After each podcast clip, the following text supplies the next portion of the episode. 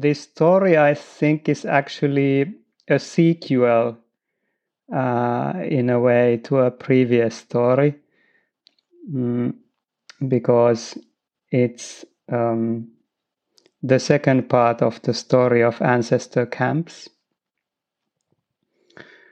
told by whose shadow is Akseli. Mm. So it is a story about different camp designs, maybe.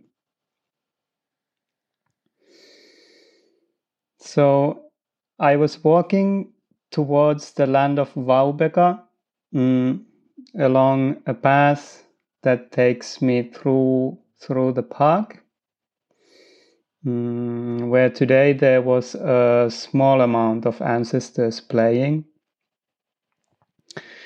but uh, then closer uh, to the valley uh, where the water is the canal there uh, there are two dance grounds uh, of the ancestors, and I uh, stopped by both of them, but they were empty because I discovered um, a bit later that uh, uh, a group of ancestors was dancing below a railway bridge today.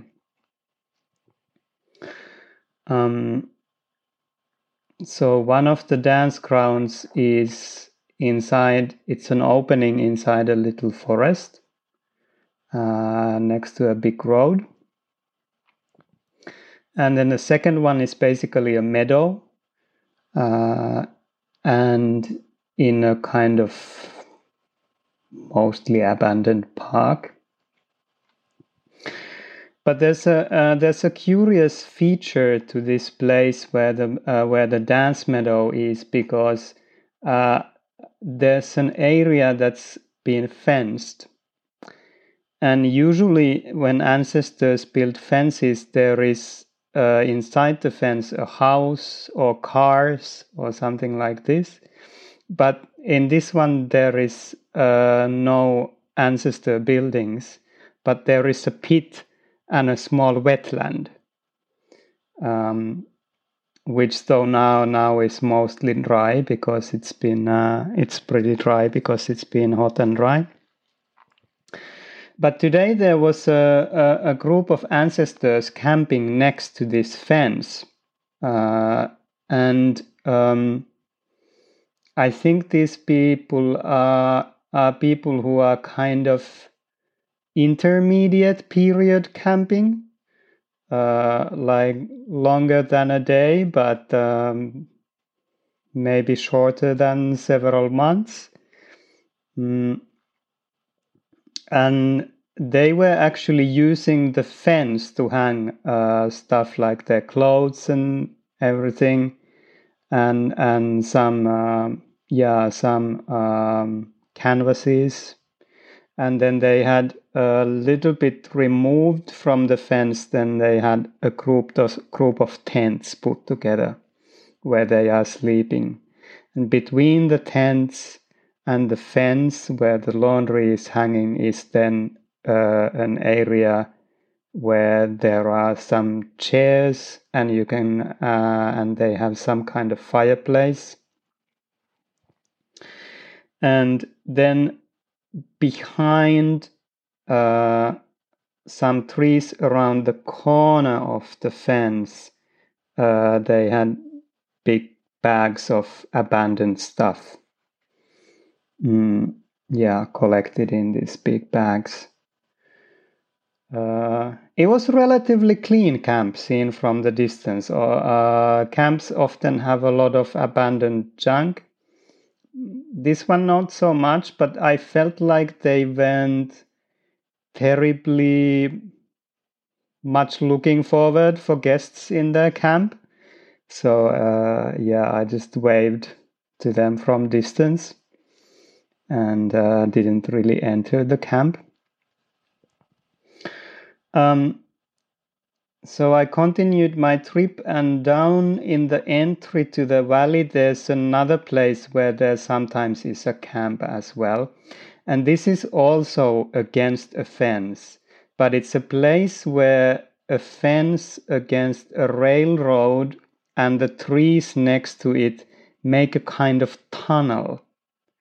Like that, there's a small opening and there's a thick uh, stretch of trees and bushes, but behind them is an open space between the trees and the fence.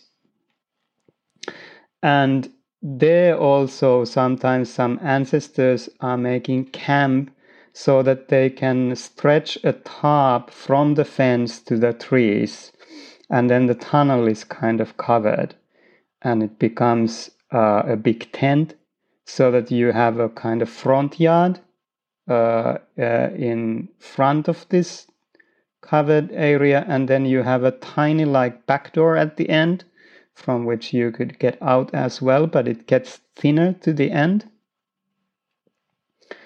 Uh, this site was right now not in use.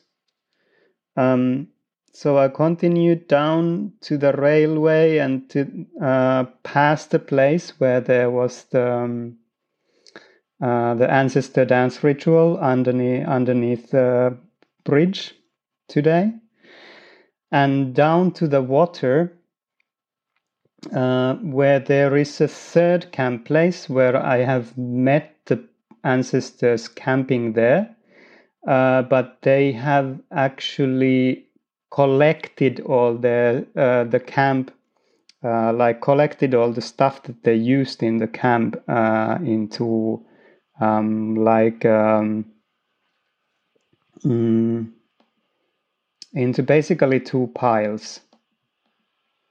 It's a camp that's right at the waterline, and now most of the stuff is like collected in this like wheelbarrow uh, plus some abandoned stuff around. But usually um, there is basically it's a narrow it's a narrow area right next to the water where these ancestors usually make a kind of fishing area so that uh, you can sit and fish and have protection from the sun and then when you go a little bit down the stream where the ground rises from the water a little bit, there will be a, a fireplace for cooking.